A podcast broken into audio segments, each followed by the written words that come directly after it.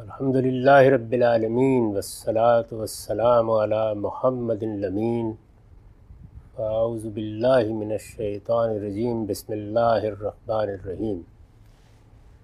خواتین و حضرات، ہم میزان حصہ اول میں پہلے باب ایمانیات کا مطالعہ کر رہے ہیں۔ اس میں ختم نبوت زیر بحث ہے۔ میں نے اس باب میں یہاں جو کچھ لکھا ہے، وہ ہم نے پڑھ لیا۔ اس کی شرح و وضاحت بھی جس حد تک ممکن تھا کر دی گئی۔ اب مجھے اس سے متعلق جو بحث کرنی ہے، اس کی طرف بڑھنے سے پہلے میں بہت مختصر طریقے پر یہ بتا دیتا ہوں کہ ہم نے اب تک کیا سمجھا ہے۔ پہلی بات جو میں نے بتانے کی کوشش کی وہ یہ تھی کہ اللہ تعالیٰ نے نبوت کا سلسلہ ایک اسکیم کے تحت قائم کیا ہے۔ اس کا پہلا دور وہ تھا جب انفرادی حیثیت سے پیغمبر بھیجے جاتے رہے اور یہ ہر قوم کی طرف آئے، ہر جگہ آئے۔ اس کے بعد اللہ تعالیٰ نے نبوت کو آل ابراہیم کے لیے خاص کرنے کا فیصلہ کر دیا۔ یہ اگر آپ غور کیجیے تو ختم کی طرف پہلا قدم ہے۔ یعنی اب باقی دنیا میں اس کا امکان ختم ہو گیا کہ کسی پیغمبر کو بھیجا جائے۔ میں نے یہ بتایا تھا کہ سیدنا موسیٰ علیہ السلام کی بیست تک اللہ تعالیٰ نے پہلے سلسلے کو بھی کسی حد تک جاری رکھا اور ادھر ایک نئی امت کی تشکیل ہوئی۔ اس کے لیے بنی اسرائیل منتخب کیے گئے۔ ان میں پے در پے پیغمبر آئے اور اس زمانے میں پھر دنیا میں کسی اور جگہ اللہ تعالیٰ نے کسی شخص کو نبوت کے منصب پر فائز نہیں کیا۔ یہ اسکیم خود قرآن مجید نے بہت ہی واضح الفاظ میں بیان کر دی۔ سورہ عال عمران میں فرمایا ہے کہ ان اللہ حصطفیٰ آدمہ و نوحم و اعلیٰ ابراہیم و اعلیٰ عمران عالمین یعنی نبوت کے لیے پہلے انفرادی طور پر استفاع ہوتا رہا، انتخاب ہوتا رہا۔ دوسرے مرحلے میں پوری ضروریت کا انتخاب کیا گیا۔ بنی اسرائیل میں اس وقت اس کے خاتمے کا اعلان ہو گیا جب سیدنا مسیح علیہ السلام کی بیست ہوئی، بنی اسرائیل پر آخری اتبام حجت ہوا اور پھر اعلان کر دیا گیا کہ اب مسیح کے ماننے والوں کو قیامت تک ان کے منکرین پر غلبہ حاصل رہے گا۔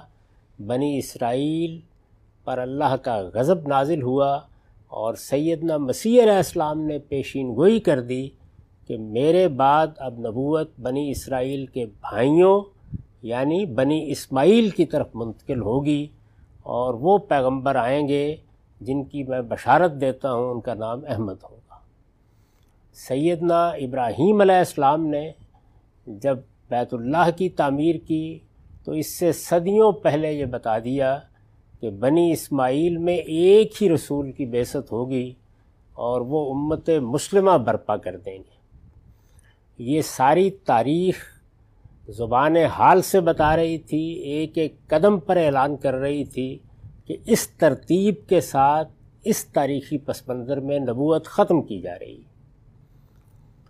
رسالت میں آپ صلی اللہ علیہ وسلم کی بیست ہوئی تو قرآن مجید نے اعلان کر دیا کہ آپ کے بعد اب کوئی پیغمبر نہیں آئے گا، بلکہ اس پیغمبر نے، اس آخری رسول نے بنی اسماعیل پر ضروریت ابراہیم کی اس شاخ پر اللہ کے دین کی گواہی دے دی ہے۔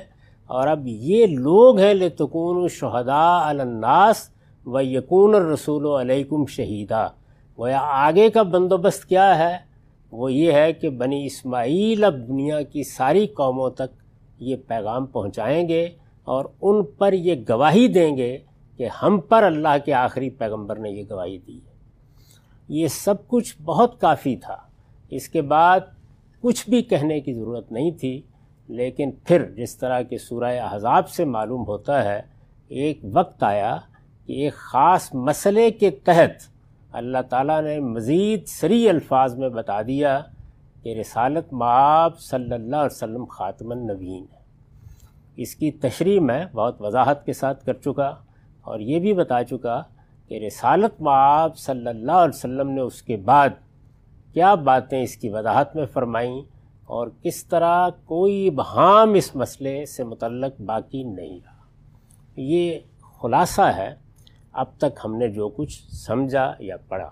اگر قرآن مجید کو، اس کے فلسفے، اس کی حکمت، اس کے پس منظر، اس میں جو کچھ انبیاء کی تاریخ بیان ہوئی ہے، اسے پیش نظر رکھ کر پڑھا جائے گا، تو یہ حقائق ہر سلیم الطبع انسان پر بالکل واضح ہو جائے گی۔ اس میں آخری چیز جو روایات کے حوالے سے بیان ہوئی تھی، وہ یہ تھی کہ رسول اللہ صلی اللہ علیہ وسلم نے یہ بات بھی بیان فرمائی کہ میرے بعد اب کوئی پیغمبر نہیں ہوگا۔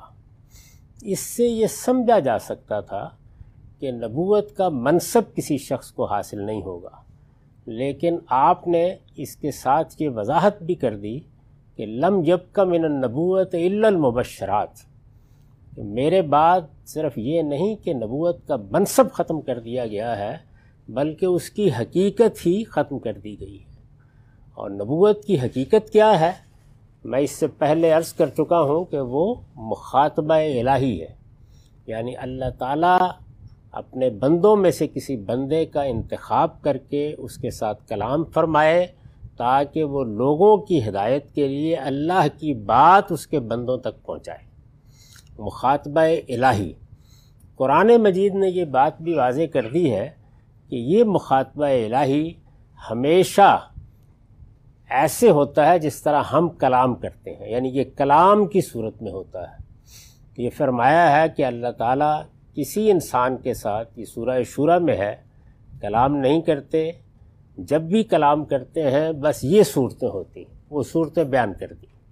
یعنی وہ وہی کے ذریعے سے ہوتا ہے، تب بھی پیغمبر اسی طرح سنتا ہے، کلام سنتا ہے، جس طرح ہم ایک دوسرے کی بات سنتے ہیں۔ یہ محض سمجھانے کے لیے، ظاہر ہے اس کی نوعیت بالکل مختلف ہوتی ہے۔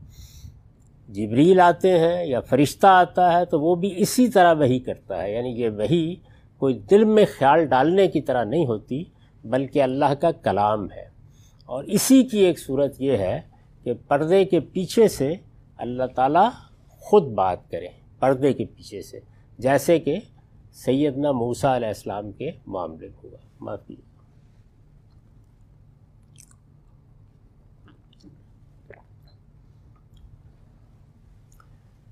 چنانچہ رسالت باب صلی اللہ علیہ وسلم نے جب یہ فرمایا کہ نبوت اپنی حقیقت کے لحاظ سے ختم ہو گئی ہے، تو اس کا مطلب ہی یہ تھا کہ مخاطبہ الہی کا دروازہ بند کر دیا گیا ہے۔ میں نے یہ عرض کیا تھا کہ یہی ہونا بھی چاہیے تھا۔ اس لیے کہ اگر یہ دروازہ کھلا ہے، تو پھر رسالت باب صلی اللہ علیہ وسلم کی یہ حیثیت کہ وہ دین کی حتمی حجت ہے، قرآن کی یہ حیثیت کہ وہی اب اتھارٹی ہے، وہی فیصلہ کن ہوگا، یہ خود بخود ختم ہو جائے گی کیونکہ اگر اللہ تعالیٰ کی طرف سے کوئی بات اب آ سکتی ہے، تو وہ جب آ جائے گی، تو ظاہر ہے کہ وہ پچھلی بات کی ناسخ ہو جائے گی۔ یا اگر پچھلی بات کی ناسخ نہیں ہوتی، تو اس کے معنی، اس کے مدعا، اس کے مفہوم اور اس کے اطلاق کو متعین کر دے گی۔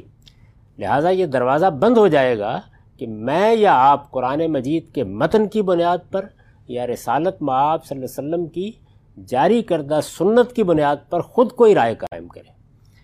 اس لیے کہ جب مخاطبہ الہی کا دروازہ کھلا ہے، تو پھر مخاطبہ الہی کے مقابلے میں کوئی انسان اپنی کوئی تحقیق یا اپنی رائے پیش کرنے کی جسارت نہیں کر سکتا۔ یہ بات بھی پوری طرح سمجھ لینی چاہیے۔ یعنی صرف یہی نہیں ہے کہ رسالت آپ صلی اللہ علیہ وسلم نے یہ فرما دیا، بلکہ میں یہ عرض کر رہا ہوں کہ یہی ہونا چاہیے تھا۔ یہ ختم نبوت کا تقاضا تھا۔ اور جب یہ فرمایا کہ نبوت کی حقیقت ختم ہو گئی ہے، تو پھر اکتفا یہیں تک نہیں کی، بلکہ اس سوال کا جواب بھی دے دیا کہ کیا چیز باقی رہ گئی ہے۔ تو یہ ارشاد فرمایا کہ مبشرات باقی رہ گئے ہیں یعنی یہ کہ کسی سال آدمی کو کوئی بشارت کا اچھا خواب آ جائے یعنی خدا کی ہدایت پہنچے، اللہ تعالیٰ کوئی پیغام دیں، قرآن مجید کا کوئی مدعا واضح کریں پیغمبرانہ ہدایت کے کسی پہلو کو نمایاں کریں، یہ نہیں ہوگا۔ یہ تو اب ہو چکا جو ہونا تھا۔ اس کے معاملے میں دروازہ بند کر دیا گیا۔ انفرادی طور پر کسی شخص کو کوئی بشارت مل جاتی ہے اس کے بارے میں، اس کے آبا کے بارے میں، اس کی کسی نیکی اور خیر کے معاملے میں، دنیا میں اس کی کسی تمنا، کسی آرزو، کسی امنگ کے معاملے میں، بس یہی۔ ہے تو یہ بات رسالت معاب صلی اللہ علیہ وسلم کی طرف سے آخری درجے میں واضح ہو جاتی ہے۔ یعنی یہاں نہ کسی تعویل کی گنجائش ہے، نہ کسی بحث کا موقع ہے، یہ سیدھا قانون ہے جو اللہ تعالیٰ نے اس تدریج کے ساتھ جیسے میں نے اس کو بیان کیا، واضح کیا، اس طرح پھر حتمی حجت قائم کر دی جب یہ کہا کہ وہ نبیوں کی مہر ہیں اور پھر رسالت معاب صلی اللہ علیہ وسلم نے اس کو اس منتہائے کمال پر پہنچا کے واضح کر دیا کہ لم یب کا من النبوت الا المبشرات، کوئی چیز باقی رہی نہیں، یہ دروازہ ہی بند کر دیا گیا ہے۔ اس بات کو اگر اچھی طرح سمجھ لیا جائے تو ظاہر ہے کہ پھر ایک سوال پیدا ہوتا ہے۔ اور وہ سوال یہ پیدا ہوتا ہے کہ جب رسالت معاب صلی اللہ علیہ وسلم دنیا سے رخصت ہو گئے، ہمارے پاس قرآن ہے، ہمارے پاس رسالت معاب صلی اللہ علیہ وسلم کی سنت ہے، اور آپ کی سیرت، سوانے، آپ کے عصوہ حسنہ سے متعلق بہت سا تاریخی ریکارڈ بھی ہے۔ یہ چیزیں ہمارے پاس موجود ہیں۔ اس مسلمان امت نے اس کے بعد اپنی زندگی کی ابتدا کی۔ تو اب ہم جس دور میں جی رہے ہیں، اس وقت تک اس مسئلے کی کیا نوعیت رہی؟ اس کے دو پہلو ہیں۔ اس کا ایک پہلو یہ ہے کہ جس طرح آپ نے سنا، اسے ہر لحاظ سے واضح کر دیا گیا تھا۔ یہ محض قرآن کا بیان نہیں رہا، یہ محض روایتوں کی بات نہیں رہی بلکہ ایک بدی ہی حقیقت کے طور پر مسلمانوں کا ایمان اور عقیدہ بن گیا۔ وہ اس کو لے کر چل کھڑے ہوئے۔ یہ صورتحال علم میں بھی پوری طرح قائم ہو گئی۔ مسلمانوں کے عمومی فہم میں بھی اس کی یہی صورت رہی۔ پہلی دو صدیوں تک جب ہم تاریخ کو دیکھتے ہیں تو اس میں کسی قسم کا کوئی ابہام نہیں محسوس ہوتا۔ یعنی ہر طرح سے اپنے تمام اطلاقات کے ساتھ یہ بات ایسے ہی ہے۔ اور چونکہ صحابہ کرام کے ہاں بھی اس باب میں کوئی ایسی چیز سامنے نہیں آئی جو سوال پیدا کرنے والی ہو۔ میں یہاں پر جس چیز پہ گفتگو کر رہا ہوں وہ کیا ہے؟ وہ آخری ارشاد ہے رسالت میں آپ صلی اللہ علیہ وسلم کا۔ یعنی سید نابو بکر صدیق نے کبھی بیان کیا ہو کہ مجھے مخاطبہ الہی کا شرف حاصل ہو گیا؟ اس کا ایک بہترین موقع وہ پیدا ہوا تھا جب عرب میں ارتداد کا فتنہ پیدا ہوا۔ بڑا اقدام انہیں کرنا پڑا۔ صحابہ کرام کی ایک بڑی جماعت نے ابتدا میں ان سے اختلاف کیا۔ تو یہ موقع تھا کہ وہ یہ کہہ دیتے کہ مجھے تو اللہ تعالیٰ نے اس کا حکم دیا ہے یا اس کے بارے میں ہدایت فرمائی ہے۔ سیدنا عمر رضی اللہ عنہ کو، سیدنا عثمان رضی اللہ عنہ کو بڑے ہی نازک معاملات پیش آئے۔ اور وہ نازک معاملات دین سے متعلق بھی تھے، وہ نازک معاملات مسلمانوں کی اجتماعیت سے متعلق بھی تھے۔ اس طرح کی کوئی بات ان کی طرف سے کبھی صادر نہیں ہوئی۔ یہی معاملہ ہمیں بعد کے زمانوں میں ان جلیل القدر لوگوں سے متعلق بھی نظر آتا ہے، جنہوں نے اسلامی علوم کی بنیاد رکھی۔ یعنی جن لوگوں نے دین پر کام کیا، وہ خواہ بڑے محدثین تھے خواہ وہ بڑے فقہا تھے ان لوگوں کے ہاں بھی آپ کو ایسی کوئی چیز نظر نہیں آتی۔ ابتدائی دور میں پہلی دو صدیاں اس طرح کے مباحث سے کم و بیش خالی ہیں۔ لیکن مسلمان اس کے بعد باہر نکلے اور باہر نکلے تو ان کی دعوت بھی اقسائے عالم میں پھیلی۔ یہ معلوم ہے کہ قدیم حکومتیں ختم ہو گئیں، بڑی سلطنتیں اپنے کثر سمیت زمین بوس ہو گئیں اور اس طرح سے بہت لوگ دین کے دائرے میں داخل ہونے لگے۔ یعنی اب وہ صرف عربوں ہی کا دین نہیں رہا، عجم میں بھی بہت لوگوں نے اس کو قبول کیا۔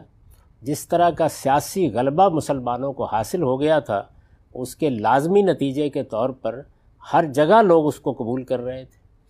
جب ایران میں یا شام میں یا عراق میں یا مصر میں یہ سب لوگ ایمان لانے لگے اور ظاہر ہے کہ ان کے درمیان تعامل بھی ہوا۔ میل، ملاقات، بات چیت۔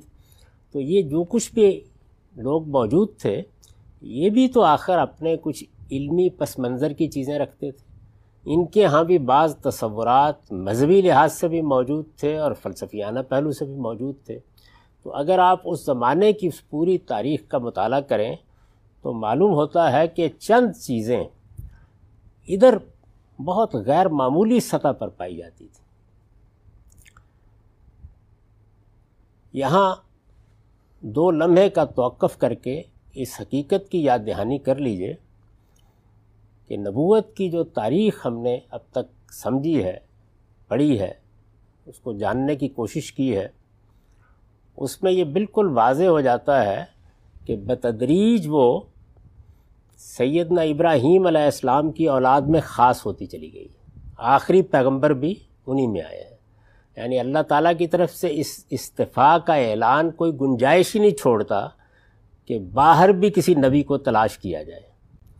تو باہر کی جتنی دنیا ہے، ان میں خاص طور پر یافس کی اولاد کے جتنے علاقے ہیں یا ان کے زیر اثر متصل سلطنتیں جہاں قائم ہوئی ہیں، اگر آپ غور کر کے دیکھیں تو وہاں پر نبوت کی دعوت کیا تھی، شریعت کیا تھی کن حدود کا پابند کیا گیا ہے، اس کا علم بتدریج کم ہوتا چلا گیا۔ اس کی مثال خود بنی اسماعیل کے ہاں موجود ہے۔ یعنی جب کم و بیش دو ہزار سال تک ان کے ہاں نبوت کا سلسلہ بند رہا، رسالت معاب صلی اللہ علیہ وسلم تک کوئی نبی نہیں آیا، تو یہ تو ہے کہ جو کچھ بھی ملت ابراہیم کی روایات تھیں، کچھ نماز ہے، روزہ ہے، اس طرح کے تصورات سب موجود رہے۔ لیکن بڑے بڑے معاملات میں بہت کچھ ابہام بھی پیدا ہو گیا۔ مثلا توحید جیسی چیز، شرک میں تبدیل ہو گئی۔ تو یہ سب چیزیں جو ہیں، جس وقت نبوت سے آپ دور ہو جاتے ہیں، تو خود بخود پیدا ہوتی ہیں۔ بعض روایتوں میں بھی اس کا ذکر آتا ہے کہ زمانہ فطرت یعنی جس وقت پیغمبر نہیں آ رہے ہوتے، تو ایک طرح کی جاہلیت پیدا ہو جاتی۔ ہے یعنی انسان کچھ تصورات قائم کرتا ہے اور بسا اوقات جو غیر معمولی صلاحیت کے لوگ ہیں وہ اسے ایک اور منتہا تک پہنچا دیتے ہیں۔ یہ غیر معمولی صلاحیت کے لوگ یونان میں بھی پیدا ہوئے، مصر میں بھی پیدا ہوئے عجم کے بعض دوسرے علاقوں میں بھی پیدا ہوئے اور بر صغیر یہ تو اپنی ایک بڑی غیر معمولی علمی روایت رکھتا ہے۔ تو اگر آپ اس ساری روایت کو دیکھیں تو میں نے عرض کیا کہ اس میں تین چیزیں نہایت اہمیت کی حامل ہیں۔ ایک یہ چیز کہ جس طرح انسان اپنی عقل کے ذریعے سے حقیقت کو تلاش کرنے کی کوشش کرتا ہے، اسی طرح وہ یہ بھی محسوس کرتا ہے کہ میرے اندر بھی ایک باطنی دنیا موجود ہے۔ یہ باطنی دنیا سادہ محسوسات میں تو مجھے اور آپ کو بھی محسوس ہوتی ہے، لیکن اسی دنیا میں جس کا میں نے ذکر کیا ایسے غیر معمولی لوگ بھی پیدا ہوئے کہ جنہوں نے بعض نفسی علوم کے ساتھ اشتغال کی وجہ سے اس دنیا سے رابطہ پیدا کرنے کی صحیح کی۔ یعنی آپ کے اندر کی دنیا۔ یہ آپ دیکھ رہے ہیں کہ آپ کے باہر کی جو دنیا ہے، جس میں یہ کائنات ہے، میرا آپ کا وجود ہے، یہ دنیا جو ہمارے ان ظاہری محسوسات کی گرفت میں آتی ہے، جب اس کی طرف موجودہ زمانے میں زیادہ توجہ ہوئی یعنی مغرب میں جب ریسنس ہوا یا علوم ہوا، تو اس دنیا کی طرف توجہ ہوئی۔ یہ مادہ، مادے میں حیات کا ظہور۔ یہ جب لوگوں کے لیے توجہ کا باعث بنا ہے، تو آپ نے دیکھا کہ اس میں انسان نے اپنی قوت اور صلاحیت کتنی غیر معمولی سطح پر بڑھا لی۔ علوم دریافت ہو گئے، قوانین دریافت ہو گئے، اور ان علوم اور قوانین کی بنیاد پر وہ ایجادات ہمارے پاس آ گئیں کہ آج ان ایجادات کو دیکھ کر انسان حیرت زا رہ جاتا ہے۔ یہ غلط نہیں کہا تھا، جب شاعر نے کہا تھا کہ محو حیرت ہوں کہ دنیا کیا سے کیا ہو جائے گی۔ وہ دنیا کیا سے کیا ہوئی ہے اور وہ ہم آپ سب دیکھ رہے ہیں۔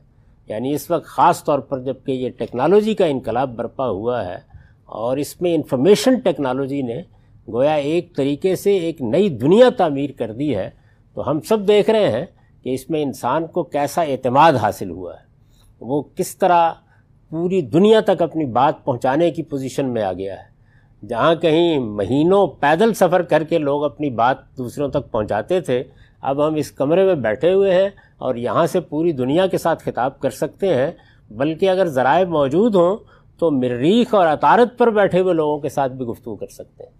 اور بینے ہی یہی صورتحال دنیا کے گوشے گوشے میں اس وقت برپا ہو چکی ہے۔ تو یہ غیر معمولی طور پر ایک علم ہے۔ بالکل اسی طرح کا ایک جہان یعنی جیسا جہان اس مادی دنیا میں باہر کار فرما ہے، ایسے ہی ایک جہان انسان کے اندر بھی موجود ہے۔ میں نے کئی مرتبہ توجہ دلائی ہے کہ وہی در حقیقت مطالعہ نفس کا باعث بنا۔ اور مطالعہ نفس کی ایک صورت تو وہ ہے کہ جس کی ابتدا یونان سے ہوئی اور وہ ہماری جدید نفسیات کی صورت اختیار کر گیا ہے۔ اس میں چونکہ پہلے ہی مرحلے پر یہ طے کر لیا گیا تھا کہ ہم اب انسان کے کردار کا مطالعہ کریں گے۔ یعنی جدید نفسیات نے بہت جلدی پہلے اس کو روح کی سائنس کہا جاتا تھا، لیکن اپنے اس پہلو سے ہاتھ اٹھا لیا اور اب وہ بیہیویئر کی سائنس ہے یعنی وہ انسان کی سیرت کردار کا مطالعہ کرتی ہے۔ اس لیے کہ یہ چیزیں دیکھی جا سکتی ہیں، ماپی جا سکتی ہیں۔ ان کے بارے میں آپ استقرا کا عمل کر سکتے ہیں، جو جدید سائنس کی بنیاد ہے۔ تو نفس کے اندر جو دنیا کار فرما ہے، اس کی طرف یہ جن علاقوں کا میں نے ذکر کیا، اس میں بہت رجوع ہوا۔ ان کی ایک بہت پرانی تاریخ بھی تھی۔ اس سے جو علوم دریافت ہوئے، جس دنیا تک انسان کی رسائی ہوئی، اور صرف یہی نہیں کہ اس دنیا تک رسائی ہوئی، بلکہ اس سے بڑے بڑے کارنامے دکھانا بھی ممکن ہو گیا۔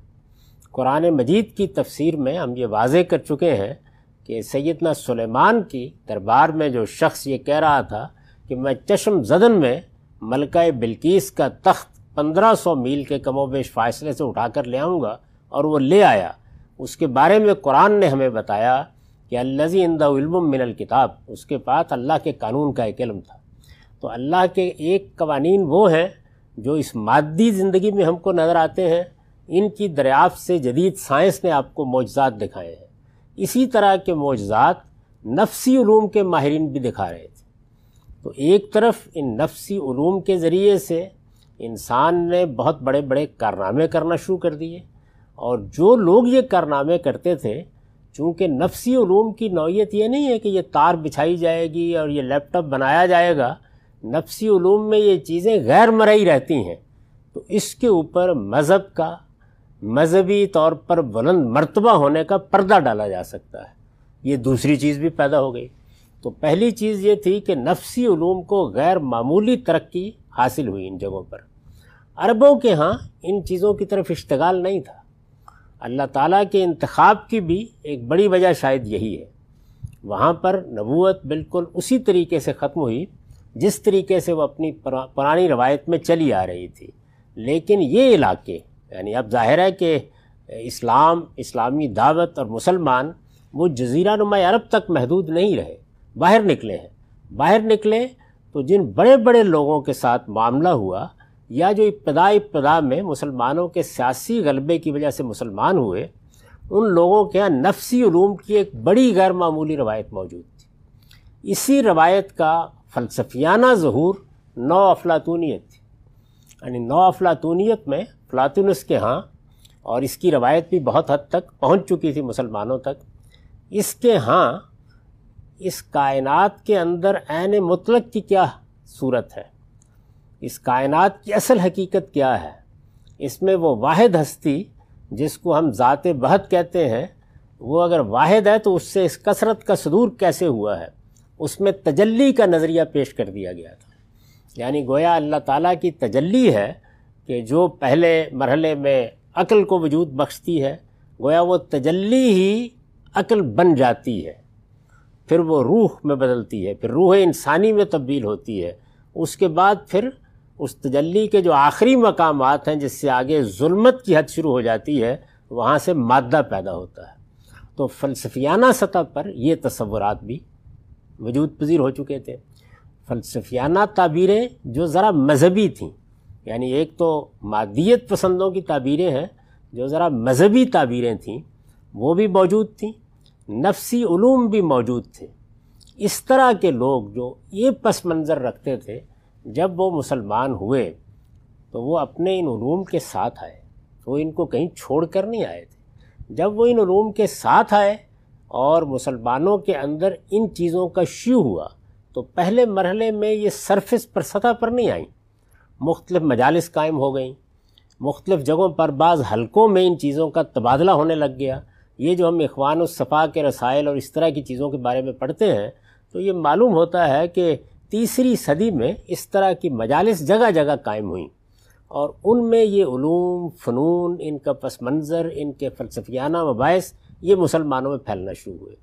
اس کے نتیجے کے طور پر اب ایسے مسلمان پیدا ہونا شروع ہوئے جن کے سامنے یہ ایک بڑا سوال آ گیا کہ یہ سب صلاحیتیں حاصل ہو جاتی ہیں۔ یعنی ہم تو بعض معجزات بھی دکھا لیتے ہیں۔ میں معجزے کا لفظ یہاں وسیع معنی میں بول رہا ہوں، اصطلاحی مفہوم میں نہیں۔ جیسے کہ یہ کوئی معمولی چیز تو نہیں ہے کہ ایک آدمی ملکہ بلکیس کا تخت اٹھائے اور چشم دن میں یہاں لے آئے۔ تو انہوں نے کہا کہ اس طرح کی چیزیں بھی ہمارے ہاں ہو جاتی ہیں۔ اور جس وقت ارتکاز توجہ کے ذریعے سے ہم اپنے باطن کا سفر کرتے ہیں، اب ارتکاز توجہ اور اس کے پورے عمل سے جو لوگ واقف ہیں، وہ جانتے ہیں کہ اس میں آپ اپنے تخیل کی جو دنیا سامنے رکھ دیں گے، اس کی تمثیل بننا شروع ہو جاتی۔ یعنی اس کو ایسے ہی سمجھنا چاہیے کہ جیسے ایک بہت اچھا ناول لکھنے والا اپنے سامنے کچھ حقائق رکھ کر ان کو ایک تمثیل کی صورت دیتا ہے، تو جب وہ اس ناول کے کردار تخلیق کرتا ہے، تو ایک نئی دنیا بنا کے رکھ دیتا ہے۔ ہم جب وہ ناول پڑھ رہے ہوتے ہیں، تو کچھ دیر کے لیے، چند گھنٹوں کے لیے، ہم اس دنیا میں چلے جاتے ہیں۔ اور اس کا کمال یہی ہوتا ہے کہ وہ اس دنیا کو بالکل حقیقی صورت دے دیتا ہے۔ تو یہاں پر بھی یہی صورت پیدا ہو رہی تھی۔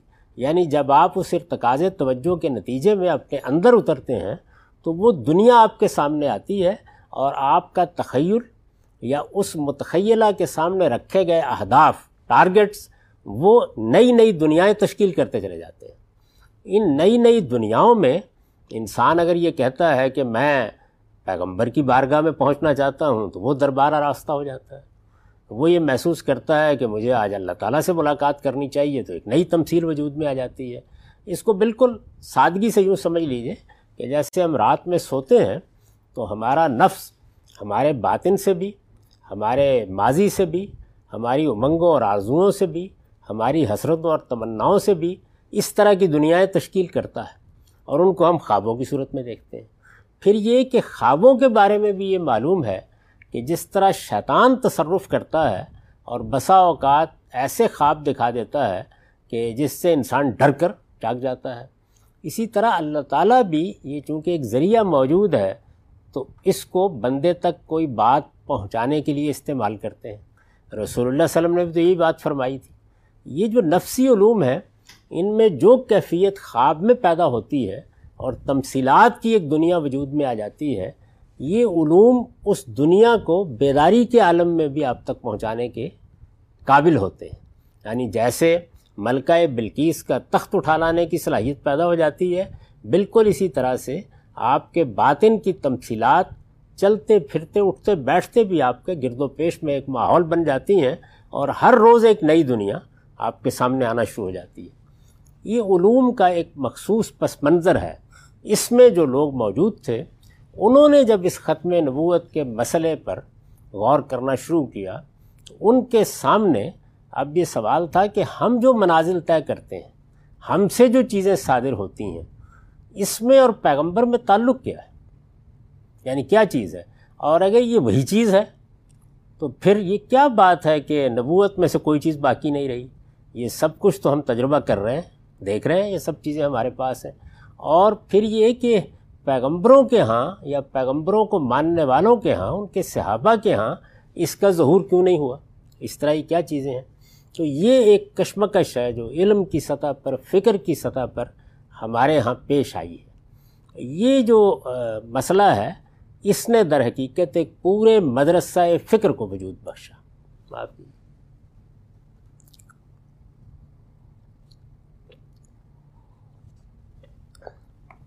یہ مدرسہ فکر ہے جس کو ہم ارباب تصوف کہتے ہیں۔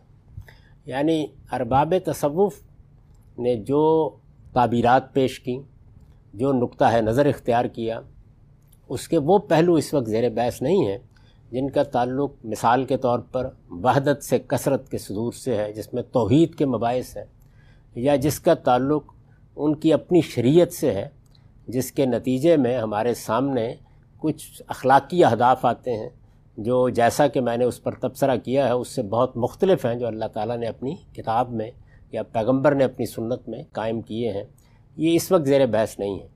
ختم نبوت کے معاملے میں جو مشکل پیش آئی ان کو، اس کو میں واضح کرنے کی کوشش کر رہا ہوں۔ اب اس میں مزنہ اختلاف کیا چیز بنی ہے؟ یعنی وہ کیا چیز ہے کہ جس میں خلط مبس نے مسئلے کی نوعیت بالکل تبدیل کر دی۔ یعنی ادھر کیا ہے؟ ادھر اگر آپ غور کر کے دیکھیں تو جس طرح ایک سائنسدان اس مادی دنیا میں غور کرتا اور پھر مادی دنیا میں جو حقائق اس کے سامنے آتے ہیں، ان سے قوانین دریافت کرتا اور پھر ان کو استعمال کر کے وہ ایک نئی دنیا پیدا کرنا شروع کر دیتا۔ بالکل یہی صورتحال وہاں تھی۔ پیغمبری میں ان میں سے کچھ بھی نہیں ہوتا۔ یعنی پیغمبری کا معاملہ یہ نہیں ہے کہ کوئی انسان خواہ وہ نفسی دنیا میں اتر رہا ہو یا مادی دنیا میں، وہ ایک سائنسدان کی طرح یا نفسی علوم کے ماہرین کی طرح تحقیق کرنے بیٹھا ہے۔ دونوں جائیں گے نا کہیں نہ کہیں۔ اگر نفسی علوم کا کوئی ماہر ہے تو آپ ان کی تاریخ پڑھیں، کہاں سے شروع ہوتی ہے؟ یعنی آدمی میں شوق پیدا ہوتا ہے، اس کے باطن میں صلاحیت ہوتی ہے۔ دنیا کا کوئی علم، کوئی فن بھی ایسا نہیں کہ صلاحیت نہ ہو تو آپ اسے حاصل کر لیں۔ یعنی کوئی آدمی بڑا طبیب بھی نہیں بن سکتا۔ آج کے جو جدید علوم ہے وہ بھی ظاہر بات ہے کہ صلاحیت اپٹیچیوڈ اور رجحان کا تقاضا کرتے ہیں۔ اس کے بعد ہی گرفت میں آتے ہیں۔ تو جن لوگوں کے اندر ان علوم کی طرف غیر معمولی رجحان بھی ہوتا تھا اور صلاحیت بھی ہوتی تھی، وہ ان کی تحصیل کے لیے جاتے تھے۔ لوگوں کے پاس پہنچتے تھے۔ پھر اس کے بعد آپ نے دیکھا ہوگا کہ کسی نے جا کے جنگل میں دھونی رمالی ہے، کوئی برسوں کہیں بیٹھا ہوا تپسیا کر رہا ہے، کسی نے کسی یوگی کے پاس جا کے کچھ وقت گزارا ہے۔ یعنی اس کا بھی ایک سیکھنے کا پورا عمل ہے۔ جس طرح کہ ایک سائنسدان مختلف مراحل سے گزرتا ہے، ایسے ہی وہ بھی گزرتے ہیں۔ پیغمبروں کے ہاں اس طرح کی کسی چیز کا کوئی شائبہ بھی آپ کو نظر نہیں آتا۔ یعنی پیغمبری نہ تو کسی باطنی ملکے کا ظہور ہے، نہ کسی علم میں تحصیل کر کے خاص جگہ تک پہنچنے کا عمل ہے، نہ وہ مراتب کی کوئی دنیا ہے کہ آپ نے عبادت کی، ریاضت کی، اس کے نتیجے میں ایک مرتبہ ہے جس کا فیصلہ آپ کے بارے میں کیا جاتا ہے۔ پیغمبری کے بارے میں ہم بہت وضاحت کے ساتھ اس باب میں یہ دیکھ چکے ہیں کہ وہ سراسر محبت ربانی ہے۔ اس میں استفاع کا عمل ہوتا ہے یعنی انتخاب کا معاملہ ہوتا ہے۔ اور اللہ تعالیٰ نے جن لوگوں کا انتخاب کیا ہے، ان میں ایک جلیل القدر پیغمبر سیدنا موسیٰ علیہ السلام کے بارے میں پوری تاریخ بیان کر کے بتا دیا ہے کہ وہ کیسے دی جاتی۔ ہے یعنی اس کے پیچھے نہ کوئی علمی تحصیل ہے، نہ کسی علم کو حاصل کرنے کے لیے جو صلاحیتیں ہیں، ان کے ظہور کے مواقع نظر آ رہے ہیں۔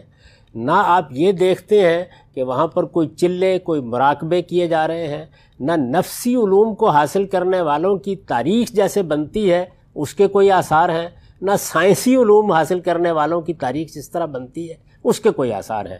اور نہ عبادت، ریاضت اور اس طرح کے معاملات کی ایک دنیا ہے کہ جس کے بعد ایک جھونپڑی سے نکل کے ایک آدمی یہ کہہ رہا ہے کہ مجھے نروان مل گیا ہے، میں نے حقیقت کو پا لیا ہے۔ کچھ بھی نہیں ہے۔ یعنی ایک سادہ معاملہ ہمارے سامنے آتا ہے، جس میں وہ اپنے بچوں کے ساتھ جا رہے ہیں۔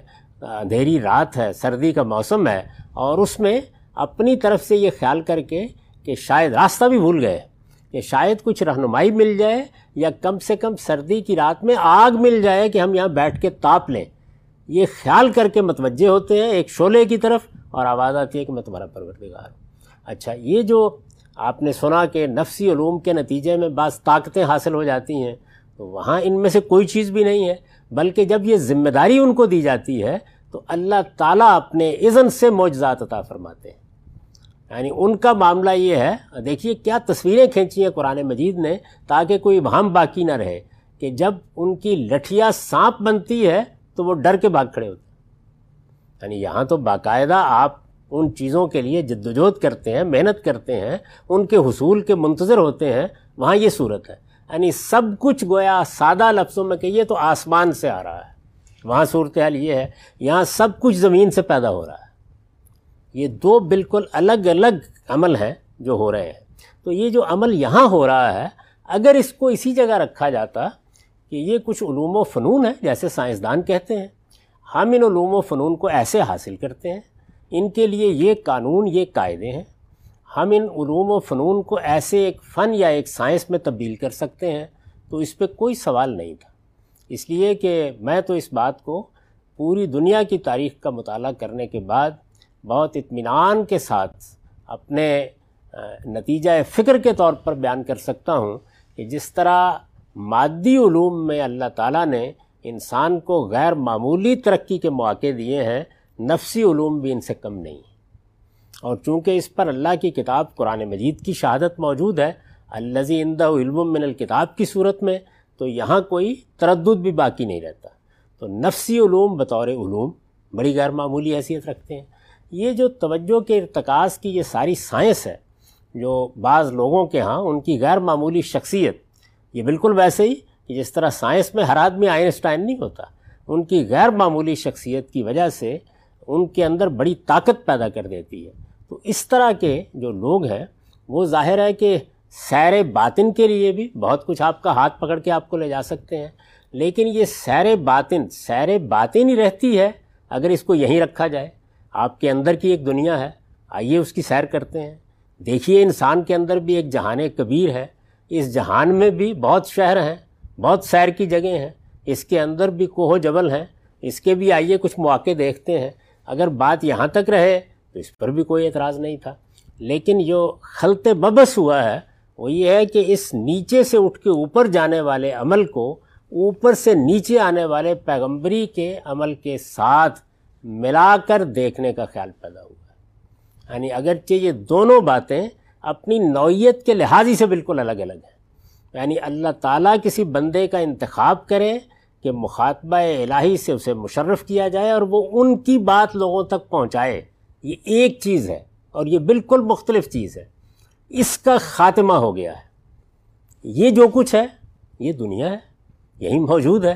جس طرح مادی علوم کے آپ نے غیر معمولی کرشمے پچھلی دو تین صدیوں میں دیکھ لیے ہیں، تو اس کے بھی بہت سے کرشمے دکھائے جا سکتے ہیں۔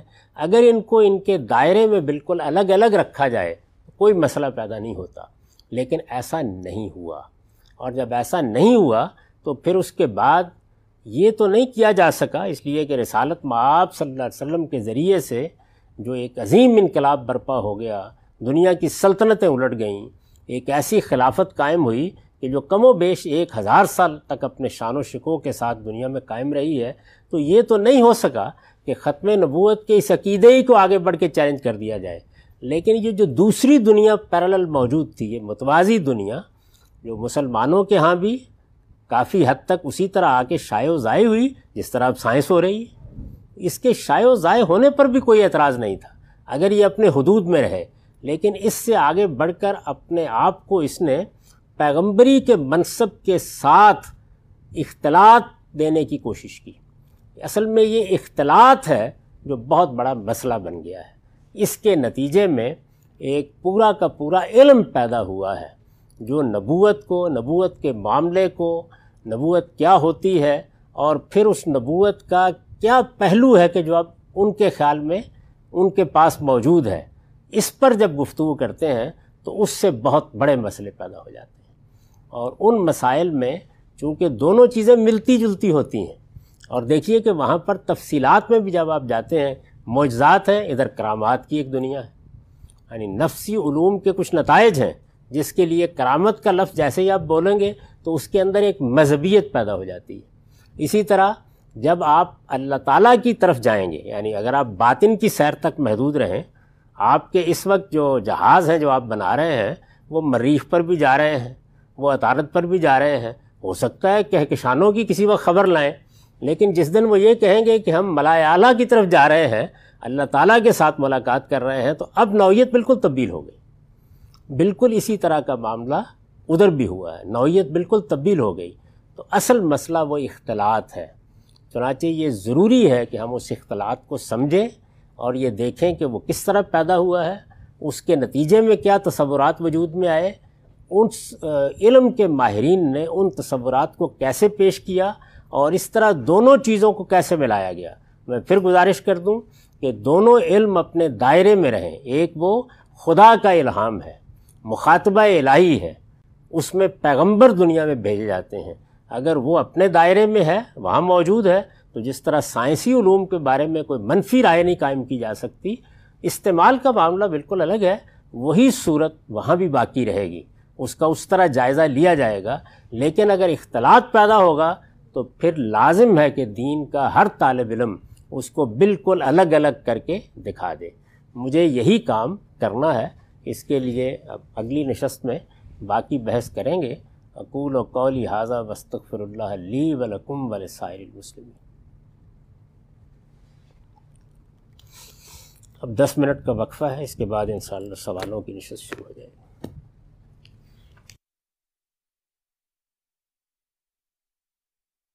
میں سوالات کے لیے حاضر ہوں۔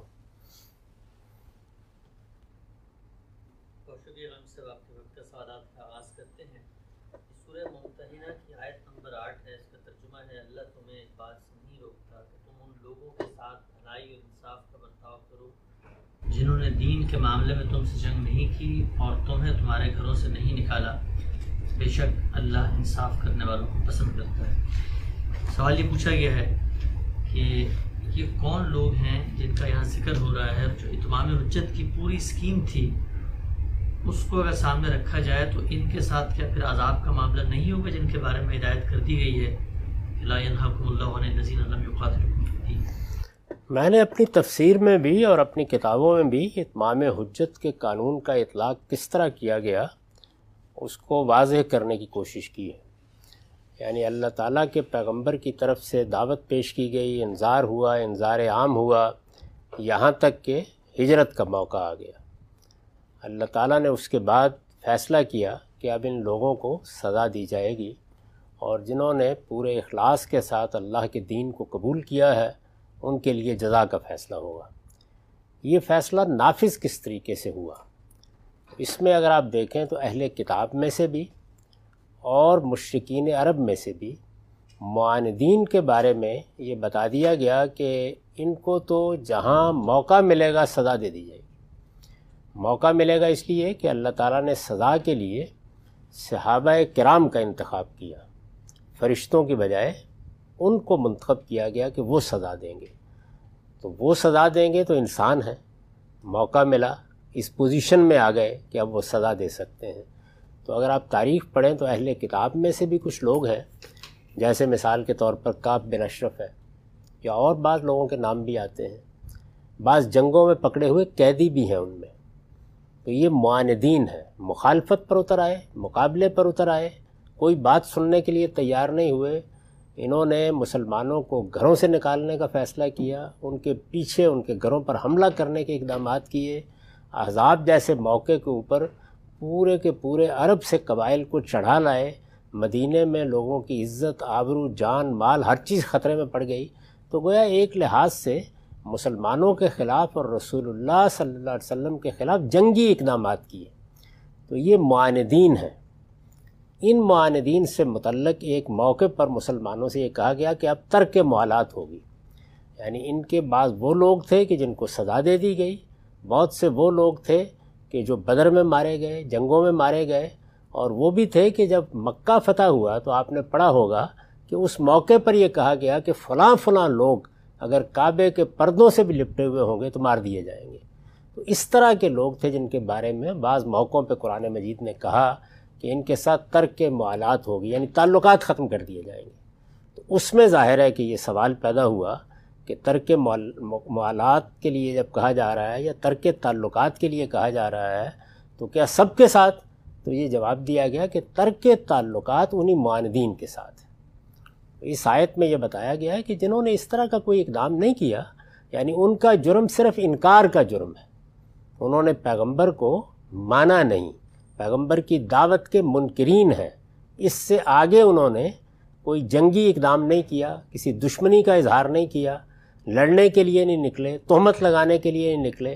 آپ نے پڑھا ہے نا کہ سورہ حذاب میں گروہ در گروہ ہے کہ جو رسالت معاب صلی اللہ علیہ وسلم کو اذیت پہنچانے، مسلمانوں کو اذیت پہنچانے کے لیے باقاعدہ سازشیں کر رہے ہیں۔ تو یہ وہ لوگ ہیں جنہوں نے ان میں سے کوئی کام نہیں کیا، انکار کیا ہے۔ تو ان کے ساتھ تعلق رکھنا، ان کے ساتھ معاملہ کرنا، اس میں کوئی حرش کی بات نہیں۔ جب وہ وقت آئے گا، جب اللہ اپنا آخری فیصلہ سنائے گا، تو اس وقت عذاب بھی آ جائے گا۔ ان کے بارے میں آخری فیصلہ پھر سورہ توبہ میں سنایا گیا ہے۔ تو اس سے پہلے پہلے ان کے ساتھ یہی ہدایت تھی کہ اگر انہوں نے کوئی اپنی طرف سے زیادتی نہیں کیا یعنی وہ زیادتی جو نظر آ رہی ہوتی ہے، کوئی دشمنی ہے، کوئی سازش ہے، کوئی تعلقات میں خود بگاڑ پیدا کرنے کی کوشش ہے، تو بر و تقوی کا تعلق، احسان کا تعلق، انسانیت کی بنیاد پر محبت کا تعلق اس سے اللہ تعالیٰ نہیں روکتے۔ اسی سے آپ یہ بھی سمجھ لیجیے اس وقت دنیا میں جو غیر مسلم ہے وہ کروڑوں کی تعداد میں ہے اربوں کی تعداد میں ہے تو ان میں بھی یہی فرق ملحوظ رکھا جائے گا کہ اگر کوئی مقابلے میں آ گیا ہے، دشمنی کر رہا ہے، اس کی کوئی سازش تشتذبام ہو گئی ہے، معلوم ہے کہ وہ برسر جنگ ہے، تو اسی سے دشمنی کریں گے نا۔ باقی لوگوں کے ساتھ انسانیت کا، محبت کا، جیسے کہ یہاں قرآن مجید نے کہا کہ تم انصاف کے ساتھ معاملات کرو، ان کے ساتھ نیکی کرو، خیر کا تعلق رکھو یہی رویہ اختیار کیا جائے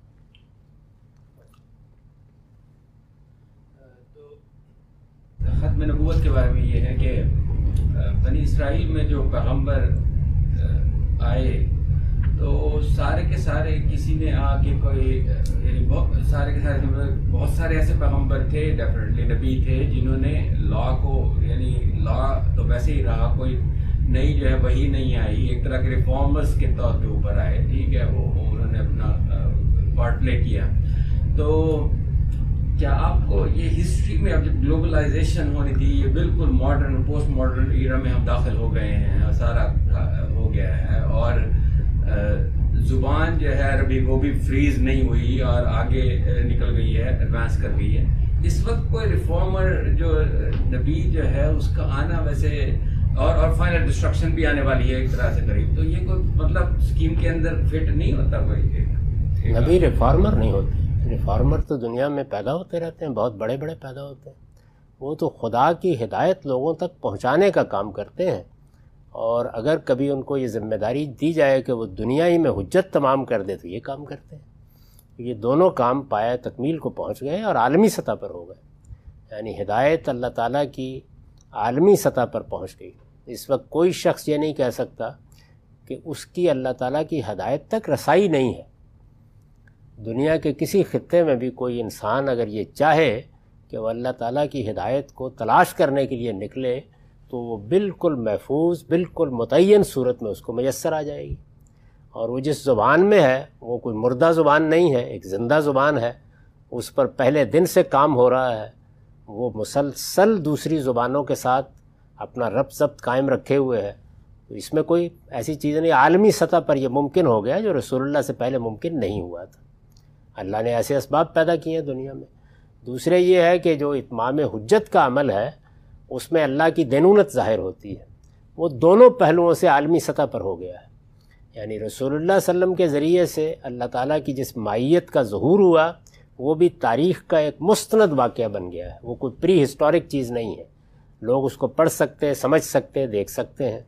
اور جو رسالت معاب صلی اللہ علیہ وسلم سے پہلے حضرت مسیح کے ذریعے سے دینونت برپا ہوئی جس میں یہ فیصلہ کیا گیا کہ قیامت تک مسیح کے ماننے والے یہود پر غلبہ قائم کیے رکھیں گے، وہ آنکھوں سے دیکھی جا سکتی۔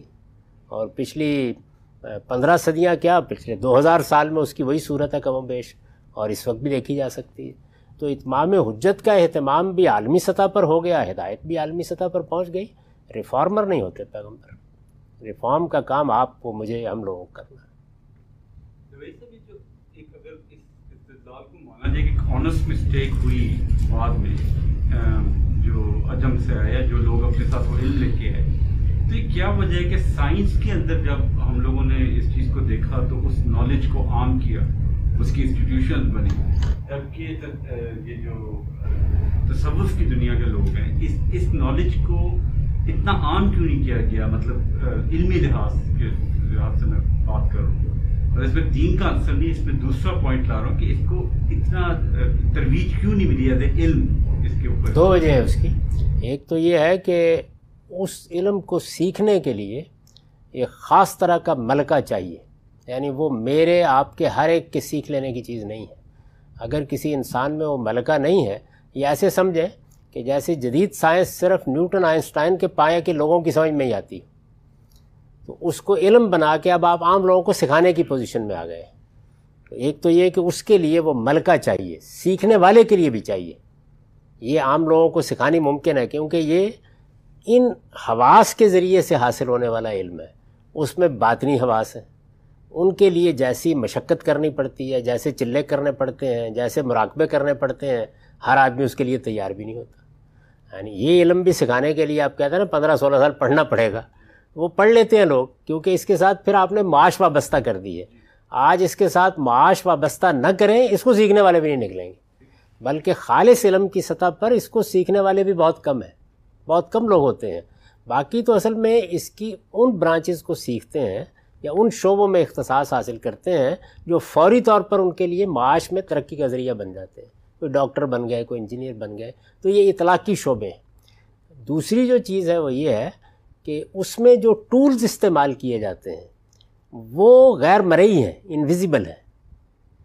ان پر پردہ ڈالنا بڑا آسان ہے۔ اس میں یہ ممکن نہیں۔ تو یہ دو وجوہ ہیں جس سے یہ صورتحال پیدا ہوئی۔ گامدی صاحب، یہ میرا جو سوال ہے، اس کے اصل میں دو حصے ہیں اور یہ تصوف سے ریلیٹڈ ہے کہ انبیاء کی تعلیم کے بالکل برعکس آخر کیا بات ہے کہ دیندار انسان کی جو فطرت ہے وہ تقلید کی دشواریوں کو یا رہبانیت کی سختیوں کو ہی اصل دین کی حیثیت سے عام طور پہ قبول کرتی ہے۔ انبیاء کے پیغام میں آخر وہ کیا چیز ہے جس کی وجہ سے یہ تاثر لوگوں کو عام طور پہ مل جاتا ہے اور وہ پھر اس طرف چلے جاتے ہیں؟ اور دوسرا سوال میرا اسی سے ریلیٹڈ یہ تھا کہ پہلے ہی واضح نہیں ہوا۔ پہلے اس کو ذرا واضح کیجیے یعنی سوال ہے کیا؟ گاندھی صاحب سوال یہ ہے کہ جس طریقے سے بنی اسرائیل کو ہم دیکھتے ہیں کہ حضرت عیسیٰ کے بعد وہ رہبانیت کی طرف منتقل ہوئے یا مسلمانوں کی تاریخ کو دیکھتے ہیں یہاں پر؟ یعنی کہاں منتقل ہوئے؟ کچھ لوگ ہیں۔ ہمارے ہاں بھی مسلمانوں کے اندر رہبانیت اختیار کرنے والے لوگوں کی تعداد تو انتہائی کم ہے۔ رہبانیت کو پسند کرنا ایک الگ چیز ہے۔ وہ ہو سکتا ہے کہ میں بھی کرتا ہوں لیکن یہ کہ اختیار کرنے والے کتنے ہیں؟ تو پہلے جو آپ مقدمہ بیان کر رہے ہیں، اس کو اسٹیبلش کیجیے نا، ایسا تو نہیں ہوا۔ ٹھیک اچھا میرے سوال کا گاندھی صاحب، دوسرا حصہ یہ تھا کہ جب ہم صورت الحدید کا مطالعہ کرتے ہیں تو اس میں ایک آیت ہے جس میں رہبانیت کا ذکر کیا گیا ہے۔ تو حالانکہ اس کو وہاں بدت کی حیثیت سے بھی بیان کیا گیا ہے، لیکن پھر بھی اس کے ساتھ یہ ذکر ملتا ہے کہ اگر لوگوں نے خلوص نیت کے ساتھ اس کو اختیار کیا ہوگا اور نیک نیتی اس میں شامل ہوگی تو اللہ تعالیٰ پھر بھی ان کو اس کا اجر دے دے گا۔ تو یہ جو صوفیزم کی پوری تحریک ہے، اگر اس کے پس منظر میں یہ سوال کیا جائے تو کیا ان کو بھی اجر مل جائے گا اس چیز کا؟ ہم کون ہوتے ہیں کسی کے اجر کے بارے میں فیصلہ کرنے والے؟ اللہ تعالیٰ جس کو چاہے اجر دے، جس کا چاہے عذر قبول کرے۔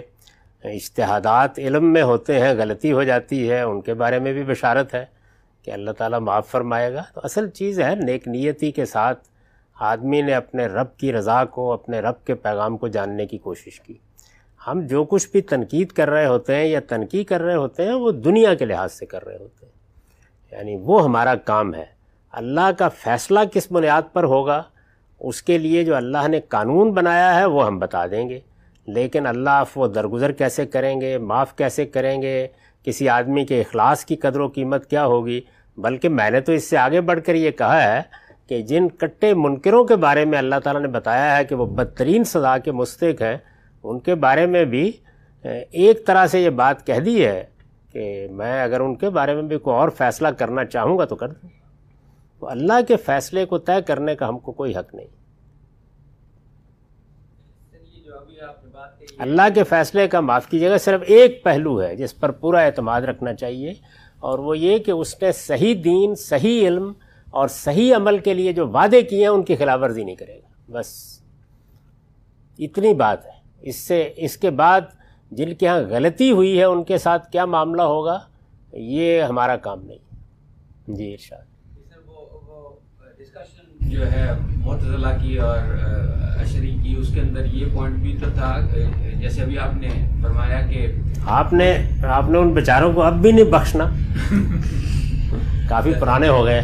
نہیں سر نہیں بالکل معتضلہ تو اب بلکہ یہ ریوائول ہمارے لیے ہے معتضلہ کی۔ ہم تو مطلب بڑے فین ہاں میں نے بھی دیکھا کہ بعض عرب ملکوں میں باقاعدہ جی، جی۔ ان کی مجالس منعقد ہو رہی ہیں۔ جی خیر۔ جی جی۔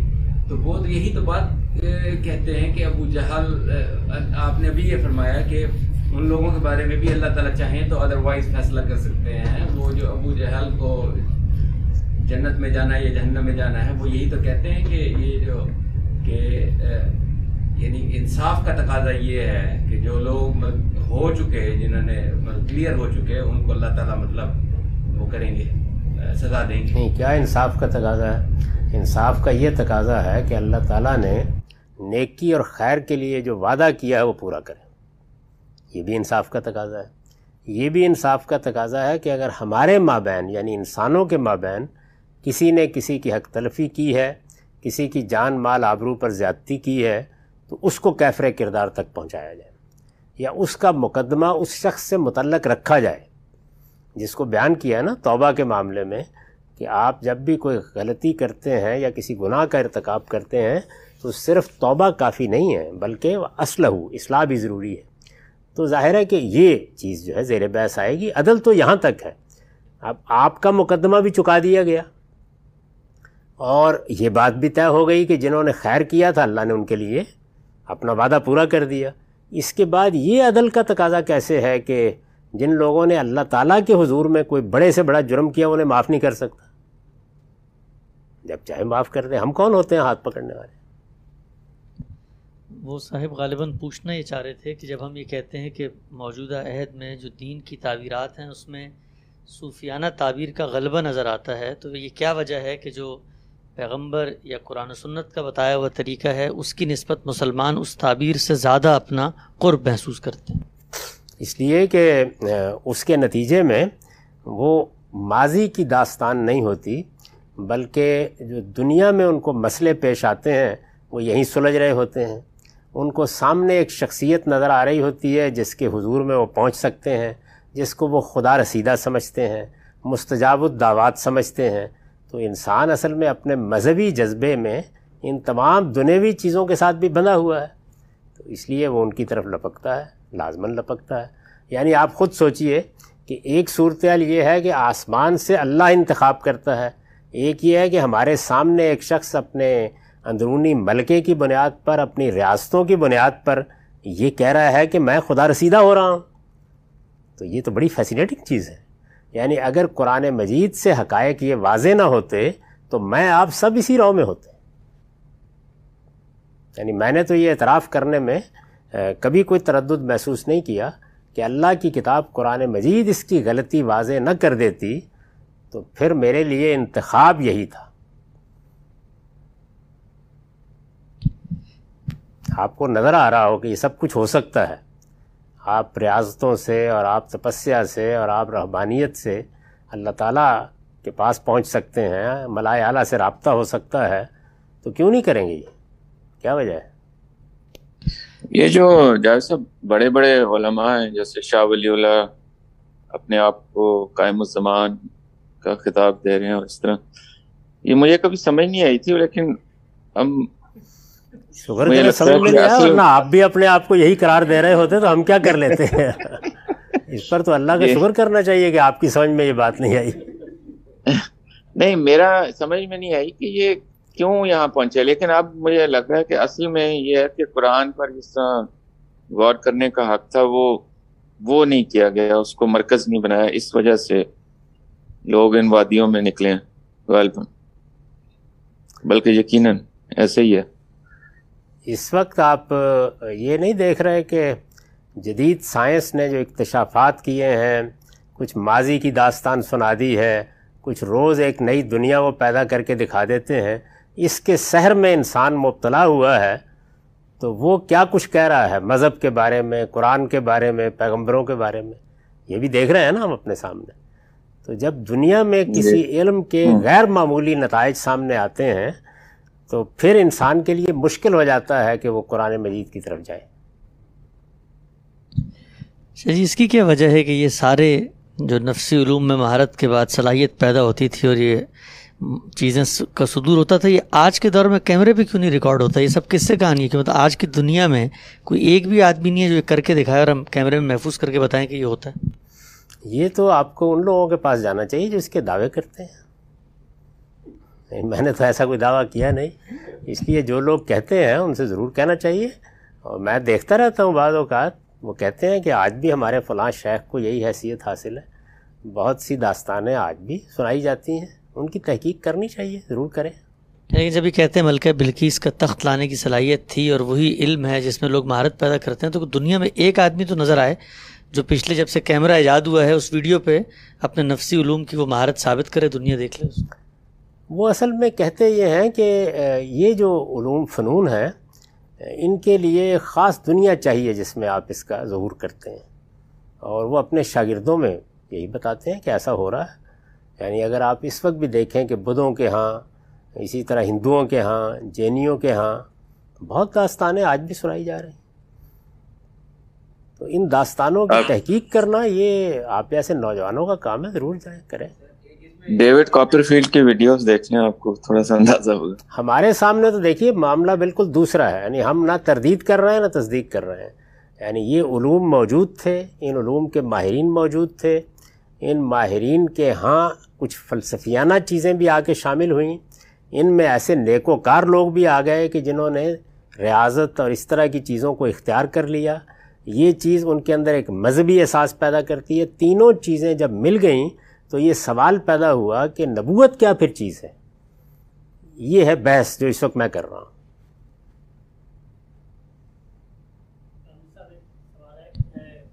کئی جگہ قرآن شریف میں یہ مانا گیا ہے کہ نبیوں کے قتل کیے گئے بغیر کسی وجہ کے۔ تو حضرت یا جان بیپٹسٹ اور جیسس کرائسٹ ان کا تو ہمیں پتا ہے باقی کون نبی تھے جن کو قتل کیا گیا بغیر کسی وجہ سے۔ ہمیں اتنا ہی معلوم ہے جتنا تاریخی طور پر ہم جانتے ہیں اور ہمارے پاس پیغمبروں کی تاریخ میں دو ہی باخذ ہیں، ایک بائبل اور دوسرے قرآن مجید۔ تو جن کے بارے میں ہم جانتے ہیں، وہ بتا سکتے ہیں۔ ان کی تھوڑی بہت تاریخ بھی بیان کر سکتے ہیں۔ مثلاً آموش نبی کے ساتھ کیا معاملہ ہوا، حضرت یا کے ساتھ کیا ہوا ذکریہ کے ساتھ کیا ہوا۔ لیکن باقی پیغمبروں کے بارے میں ہمارے پاس کوئی جاننے کا ذریعہ ہی نہیں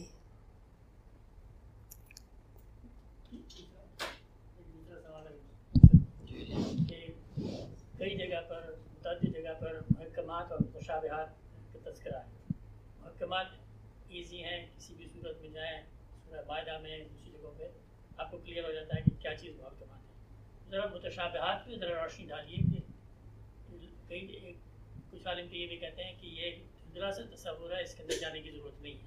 مطلب they don't want to you to even explore about متشابہات کیا چیز اچھا میرا تو خیال یہ تھا کہ کوئی تیس سال کی جد و جہد میں میں بتانے میں کامیاب ہو گیا ہوں کہ متشابہات کیا چیز ہے۔ یعنی اللہ تعالیٰ جب اس عالم کے بارے میں کوئی بات کرتے ہیں جو ہمارے ان محسوسات کی گرفت میں نہیں آتا، تو اس میں تشبیح کا طریقہ اختیار کرتے ہیں۔ یعنی اس دنیا کی کسی چیز کے ساتھ نسبت دے کر تشبیح دے کر اس کی ایک تصویر ذہن میں لاتے ہیں۔ اس کی مثال یہ ہے کہ میری پیدائش جس، آبائی گاؤں سے متعلق ہے، وہ دریائے راوی کے کنارے ہے۔ گویا بچپن ہی میں جب پیدائش کے بعد ہم لوگ وہاں پہنچے، پیدائش تو میری ادھر سائیوال میں ہوئی تھی۔ تو دریائی دیکھا، دریا سے واقف تھے۔ ہمارے ایک عزیز تھے، وہ ہماری پیدائش سے بھی شاید پہلے کراچی چلے گئے تھے۔ لیکن آیا کرتے تھے اور بڑے یار باش کہانی سناتے تھے۔ تو وہ سمندر کی تصویر کھینچتے۔ تو یقین کیجیے کہ دریائے راوی سے کوئی تھوڑا سا ہی بڑا ذہن میں آتا تھا۔ یعنی بہت زیادہ نہیں۔ لیکن بہرحال جب وہ تصویر کھینچتے تو بتانے کے لیے دریائی کی مثال لیتے۔ یہ تشبیح ہے۔ یعنی وہ بتاتے کہ دیکھو یہ ہے نا جو دریا ہے، اس میں دیکھتے ہو نا پانی کتنا زیادہ ہے۔ تو وہ بس یہ سمجھ لو کہ اس سے سو گنا، اس سے ہزار گنا۔ وہ ہزار سو سے بھی کوئی تصویر نہیں بنتی تھی، لیکن کچھ تھوڑی سی بن جاتی تھی۔ تو جب میں نے پہلی مرتبہ کراچی جا کے سمندر دیکھا تو مجھے خیال ہوا کہ حقیقت میں اور تصویر میں کتنا فرق ہے۔ تو اللہ تعالیٰ بھی یہی کرتے ہیں۔ تو اس کو متشابہات کہتے ہیں۔ یعنی آخرت کی بات بتانی ہے، جنت کی بات بتانی ہے، اس کی تصویر کھینچنی ہے، تو اس میں یہ طریقہ اختیار کیا جاتا ہے۔ تو اس میں بتایا گیا ہے کہ جو الفاظ ہیں، ان کے معنی سمجھنے میں تو کوئی دقت نہیں ہوتی آپ کو۔ یعنی اگر میں یہ کہوں کہ یہ جو دریائے راوی آپ دیکھ رہے ہیں، اس سے بس آپ سمجھیں کہ کوئی ایک لاکھ گنا بڑا سمندر ہوتا ہے۔ ایسے ہی کچھ کروں گا نا، کیا کروں گا؟ چلیے، آپ کچھ اس سے گنتی بڑھا لیں۔ تو جب یہ میں کہوں گا، تو اس میں میرے الفاظ کو سمجھنے میں کوئی مسئلہ نہیں، لیکن وہ حقیقت کیا ہے سمندر کی، یہ دیکھ کے ہی معلوم ہوگی۔ تو اس کو قرآن نے بیان کیا ہے کہ حقیقت تو تم یہاں نہیں جان سکتے، لیکن جو بات بیان کی جا رہی ہے، اس کے معنی معلوم ہو جاتے ہیں۔ جنت، جہنم حضرت آدم کی پیدائش کا واقعہ، وہ معاملات جو ہماری آنکھوں کی گرفت میں نہیں آتے، جن کے لیے ہماری زبان میں الفاظ نہیں ہیں، جن کے تصورات کے لیے زبان بنی نہیں ہے، وہ سب چیزیں ایسے بیان کی جاتی اتنے میں نہیں تسلی ہوئی۔ قرآن مجید کا ایک مضمون ہے اللہ تعالیٰ، دوسرا مضمون ہے پیغمبر، تیسرا مضمون ہے آخرت۔ تو پیغمبری میں مثلا یہ کہ وہی کو بتانا ہے کیسے ہے۔ تو متشابہاتی کا اسلوب اختیار کیا جائے گا۔ اچھا اسی طرح سے فرشتوں کے بارے میں بتانا ہے تو اس میں بھی یہی طریقہ ہوگا۔ اب یہ تصویر ہی آتی ہے نا کہ جبریل امین سے سارا افق بھر گیا اور ان کے بہت بڑے بڑے پر تھے۔ تو ایک تصویر بنتی ہے۔ اس میں جو الفاظ استعمال کیے گئے ہیں، ان سے ہم تصویر تو بنا سکتے ہیں، حقیقت نہیں جان سکتے۔ تو وہ نادیدہ عالم جو ہماری آنکھوں میں نہیں ہے، اس کی کوئی چیز بھی جب بیان کی جائے گی، یہی طریقہ اختیار کیا جائے وہ نادیدہ عالم ماضی کا ہو، مستقبل کا ہو، حال کا ہو۔ ہمارے پاس کوئی اور ذریعہ نہیں ہے، تو اللہ تعالیٰ نے بھی یہی طریقہ اختیار کیا۔ اور اس میں جو واضح بات سمجھ نہیں ہے، وہ یہ ہے کہ یہ غلط تاثر دیا گیا کہ ان کے معنی ہم نہیں سمجھتے۔ معنی دو اور دو چار کی طرح سمجھتے ہیں۔ ان کی حقیقت نہیں جانتے۔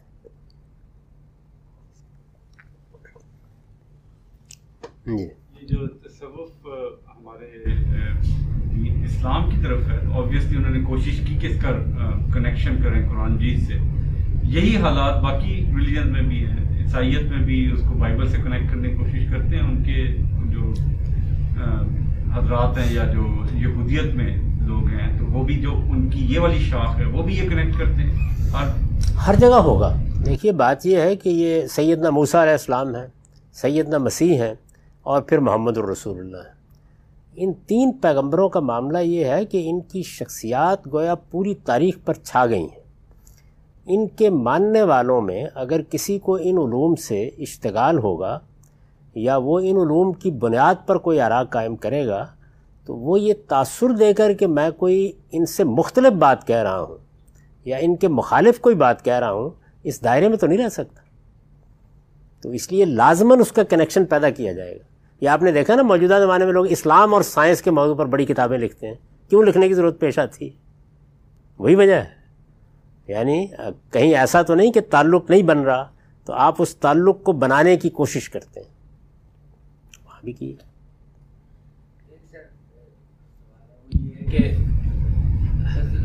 نبی صلی اللہ علیہ وسلم کو تو مطلب قرآن پاک میں بتا دی کہا ہے کہہ دیا اللہ نے کہ ان چیزوں کو حرام مت کرو جن کو ہم نے حلال کیا ہے۔ حضرت یعقوب علیہ السلام کے بارے میں یہ بات آئی ہے کہ انہوں نے کچھ چیزیں اپنے اوپر جو ہے نا خود جو ہے نا حرام کرا دی تھی۔ ڈائٹری ڈائٹری تو ان کو وہ کریکٹ کیوں نہیں کیا گیا اور ان کو پھر بعد میں جو ہے نا وہ ٹریڈیشن میں بھی جاری رکھا گیا نہیں جاری نہیں رکھا گیا۔ اس لیے کہ بعد میں پیغمبر آ رہے تھے وہ بتاتے رہے لیکن انسانوں کی جو کمزوری ہے کہ وہ اپنے بزرگوں کی بعض چیزوں کو دین بنا لیتے ہیں۔ تو قرآن نے اس کا ذکر کیا ہے یہ بتایا ہے کہ ہم نے تو کسی پر بھی کوئی چیز حرام نہیں کی تھی۔ یعنی حضرت یعقوب نے کچھ چیزیں اپنے لیے ممنوع قرار دیں۔ وہ بالکل ایسے ہی جیسے مثلا ہمارے ہاں بعض لوگ بحث کرتے ہیں کہ دیکھیے فلاں چیز رسول اللہ کو پسند نہیں تھی، تو ہم نہیں کھائیں گے۔ تو ہم یہ کہتے ہیں کہ بھائی اس کو حرام نہیں سمجھو، لیکن یہ ہے کہ تم نہیں کھاؤ گے تو اچھی بات ہے۔ اب دیکھیے صحابہ کرام کا ذوق کیا ہے کہ رسول اللہ علیہ وسلم دسترخوان پر بیٹھے ہوئے ہیں، گو سامنے رکھی جا رہی ہے۔ حضور کہتے ہیں کہ مجھے پسند نہیں، میں نہیں کھاتا۔ اور حضرت خالد اطمینان کے ساتھ پوری کی پوری پلیٹ صاف کر گئے۔ وہاں مزاج یہ ہے، لیکن دوسرا مزاج بھی ہم اپنی آنکھوں کے سامنے دیکھتے ہیں۔ تو اس مزاج کا قرآن نے ذکر کیا ہے، یہ نہیں کہ اللہ تعالیٰ نے گویا اس کو سینکشن دے دی۔ رسول اللہ کے معاملے میں اس طرح کی کوئی چیز بھی باقی نہیں رکھی گئی۔ کیوں؟ اس لیے کہ نبوت ختم ہو رہی تھی۔ چنانچہ آپ کے معاملے میں تو آپ دیکھیے نا کہ دو چیزیں تو بالکل ہی واضح ہو گئیں۔ ایک یہ کہ گھریلو سطح کے اوپر آپ نے کسی چیز کے بارے میں یہ کہا کہ میں یہ نہیں کھاؤں گا۔ یا یہ کام نہیں کروں گا۔ اس پر بھی اللہ تعالیٰ نے کہا کہ اس کو فوراً ختم کر دیں ضرورت نہیں تھی، عام حالات میں کیا فرق پڑتا ہے اس سے؟ فراہم نہیں ہو گیا تھا معاملہ، لیکن آپ کی یہ جو حیثیت ہے کہ اب گویا دین کی دعوت، پیغام، ہدایت کہیں اور سے نہیں ملے گی، تو کوئی غلط فہمی نہ رہ جائے۔ اسی طرح کا معاملہ منہ بولے بیٹے کے معاملے میں ہوا۔ وہاں پر بھی ایک عام آدمی سوال کرتا ہے کہ ایسی کیا مصیبت پڑ گئی تھی؟ نہ کرتے شادی، لیکن اللہ تعالیٰ کہتے ہیں کہ نہیں، کرنی پڑے گی۔ اس لیے کہ اب ہم نے چھوڑنا نہیں کوئی رکھنا۔ معاملے کو ختم کر دینا ہے ہر آدمی۔ آپ نے سر ایک دفعہ فرمایا تھا کہ تلمود جو ہے نا یہ فقہ ہے جو کہ یہ بنی اسرائیل نے مرتب روایات بھی ہیں یعنی روایات بھی فک بھی دونوں کا ملغوبہ ہے جیسے ہمارے ہاں ہوتا ہے ایسے ہی۔ تو اس کا سٹیٹس جو تھا وہ تقریباً جیسے ہمارے پاس ذخیرہ احادیث ہے ویسے ہی اس کو مانا جائے گا۔ فک حدیث دونوں چیزیں۔ دونوں چیزیں ملا۔ تو اس کی وجہ سے، تلمود کی وجہ سے اگر آپ دیکھیں کہ ان پہ جو انہوں نے جو انٹروڈکشن کی، جیسے انہوں نے چیزوں کی اور جس طرح پھر تورا کو بھی ایکسپلین کیا، سارا کچھ کیا، وہ جو خرابیاں تھیں اس طرح کی، وہ تو مطلب وہ تو تنقید کا ہی نشانہ بنی نا۔ مطلب اس کو کہیں۔ تو انکریجمنٹ جو میں سن رہا تھا ڈاکٹر جواد ہاشمی صاحب کی، تو حضرت عمر سے یہ بیان بھی سامنے آ گیا۔ ہم تو یہ سوچا کرتے تھے بعد میں، لیکن حضرت عمر نے بھی کہا تھا کہ ہم مشنا نہیں چاہتے، یہ حدیث کو اگر ہم کلیکٹ کریں گے تو مشنا بن جائے گی، یہ تلمود بن جائے گی۔ ان کو اس وقت یہ بات سمجھ میں آ گئی تھی، بہت ہی امپریسو بات ہے۔ لیکن بعد میں نتیجہ جو نکلا ہماری ہسٹری کے اندر، وہ تو وہی نکلا کہ بھئی وہ ہم ایکچولی قرآن پاک کو ہم نے دبا دیا تھرو ہماری اپنی مشنا بن گئی ہماری اپنی تلمود بن گئی۔ جی ہاں اس میں میں کئی مرتبہ یہ عرض کر چکا ہوں کہ دل یہ چاہتا ہے کہ ایسا نہ ہوتا۔ یعنی لوگ بس قرآن سنت لینے کے بعد اطمینان کے ساتھ بیٹھ جاتے لیکن یہ فطرت کے خلاف ہو نہیں سکتا۔ یعنی یہ میری آپ کی خواہش ہو سکتی ہے، حضرت عمر کی بھی ہو سکتی ہے، لیکن کیسے ممکن ہے؟ یعنی لوگ رسالت باپ صلی اللہ علیہ وسلم سے ملے ہیں، انہوں نے آپ کو دیکھا ہے، آپ کی باتیں سنی ہیں، وہ بیان کریں گے، نہیں روک سکتے۔ اس لیے اب یہ جو کچھ انہوں نے بیان کرنا تھا، کر دیے۔ حضرت عمر نے اپنی زندگی میں، اپنے زمانے میں، زمانہ خلافت میں بعض لوگوں کے ساتھ سختی برتی نہیں روک سکتی میں نے تو کراط کے اختلاف کی بحث میں وہ روایت نقل کی ہے کہ جس میں وہ یہ کہتے ہیں کہ بھئی ارضا خیرہ کی کراط ہو گئی، قرآن ترتیب پا گیا، ہم شائع و ضائع کر رہے ہیں۔ آپ یہ اس سے پہلے کی پڑھی ہوئی ایک چیز کیوں بیان کر رہے ہیں ایک صحابی سے وہی بن کاب سے؟ وہ یہ کہتے ہیں کہ میں نے حضور سے سنا ہے، تم کون ہوتے ہو روکنے والے مجھے؟ میں نہیں سنوں گا تمہاری بات۔ تو اب ایک دوسری صورت یہی ہو سکتی تھی کہ بہت بڑا آپریشن کر دیا جاتا۔ بندے ہی مارنے پڑتے۔ یہ ہو نہیں سکتا۔ تو حقیقت کو حقیقت سمجھ کے قبول کر کے اب اس سے علمی طریقے پر نمٹنا چاہیے۔ میں نے تو اپنے لیے اور میرے خیال میں ہمارے ہاں پوری مسلمانوں کی تاریخ میں جلیل القدر اہل علم نے یہی طریقہ اختیار کیا۔ اور آپ دیکھیے کہ جنہوں نے یہ طریقہ اختیار کیا کہ سارے کو ردی کا کاغذ سمجھ کے آپ پھینک دیں، اس کو پذیرائی نہیں مل سکتی۔ وہ ہو چکا ہے نا کام۔ اب حضور کی نسبت سے باتیں بیان کر دی گئی ہیں۔ ابھی میں آپ سے عرض کرتا ہوں کہ اتنی اس میں بعض اوقات راویوں نے مشکلات پیدا کر دی ہیں، بات کو بیان کرتے ہیں نا۔ سنا ہے بات کو۔ اب اس میں کوئی ایک خاص پس منظر کی چیز ہے، وہ بعض اوقات حذف ہو جاتی ہے۔ اوپر نیچے کے بعض جملے حذف ہو جاتے ہیں۔ بات کی روایت کرتے ہوئے کہ ایک راوی سلیکٹ کرتا ہے کہ میرے خیال میں یہ بات یوں بیان کرنی چاہیے۔ اب اس میں جو وہ چیز چھوڑ رہا ہوتا ہے، اس کا انتخاب ہے نا۔ بات کو سمجھنے میں بعض اوقات وہی چیز معاون ہوتی ہے۔ بڑی مشکلات پیدا کر دیتے ہیں۔ میرے سامنے اس وقت عذاب قبر کی روایات ہیں جن پر میں آج کل کام کر رہا ہوں۔ اور یہ کوئی تین مہینے ہو گئے ہیں مجھے۔ اس میں ایک مشکل ہے جو کسی طرح گرفت میں نہیں آ رہی تھی۔ اللہ کا شکر ہے آج صبح آئی۔ بڑا وقت لگتا ہے اس میں۔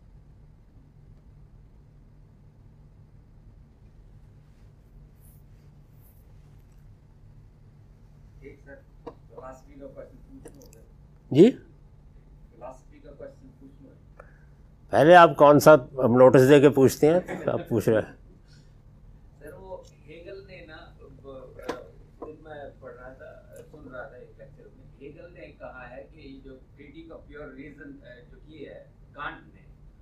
بہت بڑی غلطی اس نے کہا کہ یہ جو ہے نا جرمن میں دو ورڈ یوز ہوتے ہیں فرنون پروفیسٹان ایک انڈرسٹینڈنگ اور ایک جو ہے نا ریزن اس نے کہا کہ ریزن کو جو اس نے کریٹک کیا ہے that was a big misunderstanding کہ یہ اصل میں انڈرسٹینڈنگ کو جو ہے نا وہ کر رہا ہے۔ اور اس کو کرٹیسزم جو ہے، اس نے ریزن کو اپلائی کر دیا۔ اس نے کہا کہ ریزن جو ہے نا، یہ انٹیکٹ ہے اور ڈیوائن ہے۔ مطلب یہ کہ اگر ہم کسی بھی طرح اپنے آپ کو اللہ کے وزڈم کے اوپر لے جائیں تو ریزن بالکل ہمیں ہر چیز کے اوپر جو ہے نا وہ گائیڈ کر کے لے جائے۔ گی پہلی شرط کیسے پوری کریں گے؟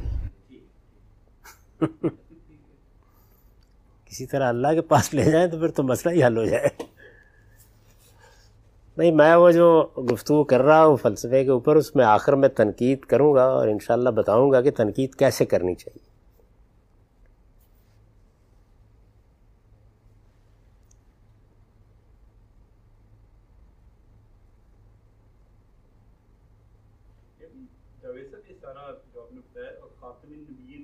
آیت اس کانٹیکس میں نہ آتی پھر تو اور زیادہ مسئلہ مطلب قرآن جیت میں آپ بتا رہے تھے نا اپنے لیکچر کے اندر کہ کوئی ضرورت نہیں کوئی ضرورت نہیں تھی۔ بات واضح تھی بالکل۔ اور اگر یہ آیت بھی نہ ہوتی اس میں اگر یہ تو پھر تو اس میں اور زیادہ پرابلم یعنی وہ موقع پیدا ہو گیا اللہ تعالیٰ نے اس کو اس طریقے سے بیان کر دیا اور پھر رسول اللہ نے بھی یہ وضاحت کی اور آپ نے دیکھا کہ کس طرح وضاحت کی۔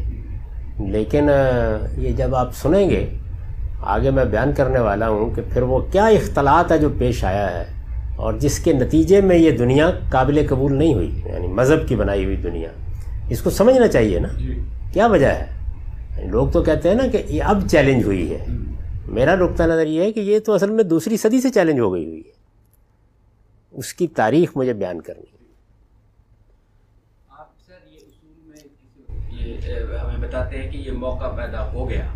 تو اس کے پیچھے جو ریولیشن کو ریویل کرنا یا قرآن پاک کی آیات کو آنا، جو جو یعنی قرآن کا موقع کے ساتھ جڑنا جو ہے، یہ ڈیلیبریٹ ہونا چاہیے نا سر، کہ اس کا پیدا موقع کا پیدا کرنا بھی تو اللہ کے ہاتھ میں ہے، اور اس چیز کو پھر اتارنا جو ہے، اس کے ساتھ جڑ کے اور اپنی بات کہہ دینا، وہ بھی تو اللہ تعالیٰ کے ہاں کیا چیز کس طرح ہو رہی ہے، اس سے قطع نظر ہمیں تو دیکھنا ہے واقع میں وہ کیسے ہوئی ہے۔ یعنی واقع میں تو ایسے ہی ہے قرآن مجید میں مخاطبین ہیں، ان سے بات شروع ہوئی ہے۔ اس کے درمیان میں وہ وقت آ جاتا ہے کہ جب کسی بات کا موقع پیدا ہو جاتا ہے، اللہ تعالیٰ بیان کر دیتے ہیں۔ اب یہ سوال پیدا ہوتا ہے کہ اگر نہ موقع پیدا ہوتا، وہ اہمیت محسوس کرتے تو براہ راست بیان کر دیتے۔ جب ہو گیا تو بیان کر دیا۔ ایک اور پوائنٹ ہے اس کے اندر کہ جب کہا کہ خاتم النبیین ہے اور کسی کی بات نہیں ہے، اس کے اندر سے جو ایک چیز مجھے لگتی ہے سمجھ میں آتی ہے، بالکل غلط بھی ہو سکتی ہے، لیکن اس میں یہ ہے کہ دوسری چیز کو بھی اللہ تعالیٰ نے بند کر دیا کہ نصبی طور کے اوپر بھی جو ہے نا، اس کا کوئی امکان باقی نہیں ہے کہ بھائی کوئی ایک سسٹم چلے گا کوئی۔ یہ نتیجے کے طور پر آپ کہہ سکتے ہیں کہ اللہ تعالیٰ نے جب یہ بات کہی کہی تو ایک خاص سیاق میں ہے، لیکن ظاہرہ یہ سوال پیدا ہوتا ہے کہ یہ کیوں ہوا کہ آپ کی نرینہ اولاد ہوئی نہیں، ہوئی تو زندہ نہیں رہی۔ تو یہ بات کسی حد تک سمجھ میں آتی ہے۔ پھر شاید نبوت کے دعوے اسی وقت سے شروع ہو جاتے ہیں۔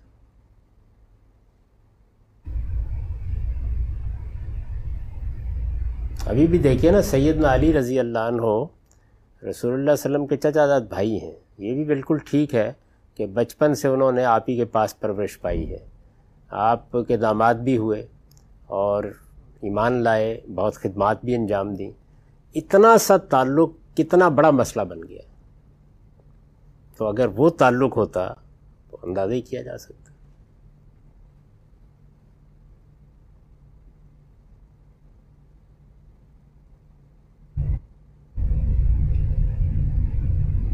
یہ جو سکسیشن کی نفسیات ہے جاوید صاحب، یہ بھی انسان میں نیچرلی آتی ہے۔ کیونکہ میں نے دیکھے کہ یہ آپ نے جو بتایا اور اس کے ساتھ آپ اوور آل دیکھ لیں دنیا میں ہسٹری بتاتی ہے کہ سکسیشن چلتی ہے۔ جبکہ اگر قائم بل قسط والا کانسیپٹ ذہن میں میرٹ کا رکھا جائے تو اس میں اس کی پذیرائی نہیں ہونی چاہیے لیکن ہوتی ہے۔ نہیں یہ دیکھیے میرٹ جو ہے نا اس میں ہم بعض اوقات طے کرنے میں غلطی کرتے ہیں۔ یعنی سیاسی معاملات میں مثال کے طور پر یہ چیز میرٹ میں شامل ہے کہ لوگوں کے احساسات جذبات کسی شخص یا خاندان کے ساتھ متعلق۔ یعنی جو اب آپ کے آپ نے جمہوری اصول پر ایک چیز کو مان لیا نا، افلاطون تو بیٹھ کے اگر بات کرے گا تو یہ کرے گا کہ یہ بتائیے کہ اس میں علم ہے، اس کے اندر صلاحیت ہے، اس کے اندر فلاں ہے۔ آپ نے مان لیا، نہیں، لوگ اس کے ساتھ ہیں۔ تو یہ لوگ اس کے ساتھ ہیں، اس کا مطلب یہ اہمیت کی چیز ہوئی نا سیاست میں۔ لوگ بعض اوقات ایک خاندان یا ایک شخص کے ساتھ ایسی وابستگی محسوس کرتے ہیں، اس کو آسان نہیں ہوتا۔ ہے اسی لیے میں ہمیشہ لوگوں سے سوال کرتا ہوں کہ اس اکیسویں صدی میں آپ اس ملک کے اندر، ہمارے ملک میں جو سیاسی جماعتیں ہیں، ذرا ان کی قیادت کو خاندان سے باہر لے جا کے دکھائیے۔ چودہ صدی پہلے آپ امیر معاویہ پر تنقید کرتے ہیں تو ذرا آپ تو کر کے دکھائیے۔ کریں پھر نتائج دیکھیں کیا نکلتے ہیں۔ یعنی وہی پارٹیاں جو پوری طاقت کے ساتھ کھڑی ہیں سیاست میں، وہ پانچ پانچ چھ چھ حصوں میں بڑھ جائیں گی فوراً۔ تو سیاست میں ایک میرٹ کا پہلو یہ بھی ہے۔ اور اس کو اس طریقے سے آپ ایکسپلین نہیں کر سکتے جس طرح سے ہم مثال کے طور پر ایک انجینئر کا یا ایک ڈاکٹر کا یا ایک عالم کا میرٹ بیان کر دیتے ہیں۔ وہاں آپ دیکھیں ان ان شعبوں میں آپ کی ساری توجہ جو ہوتی ہے وہ حقیقی اوصاف پر ہوتی ہے۔ یعنی آدمی کا علم کیا ہے؟ ایک سائنٹسٹ کو آپ کبھی اس زاویے سے نہیں دیکھتے۔ یعنی آئن اسٹائن کے سر کے بال تو نہیں دیکھتے نا؟ لیکن سیاست میں یہ چیز نہیں ہوتی۔ سیاست میں تو چہرہ بعض اوقات بڑا کردار ادا کرتا ہے وجاہت بعض اوقات بڑا کردار ادا کرتی ہے بولنے کا انداز بعض اوقات بڑا کردار ادا کرتا ہے۔ بڑے بڑے ذہین لوگ پاگل ہو جاتے ہیں۔ لیکن وہ ریزننگ تو ہے نا اس کے پیچھے ایک ریزننگ انڈیویجول لیول پر ایک ریزننگ چل رہی ہوتی ہے۔ لیکن آپ اگر غور کر کے دیکھیں تو ان میں سے جو چیزیں میں نے بتائی ہیں ان میں سے کس چیز کا تعلق ہے سیاست کرنے سے؟ یہ وہ حقیقی میرٹ تو نہیں ہے نا۔ اس لیے سیاست میں میرٹ اس طرح طے نہیں ہوتا جس طرح ہم کرتے ہیں۔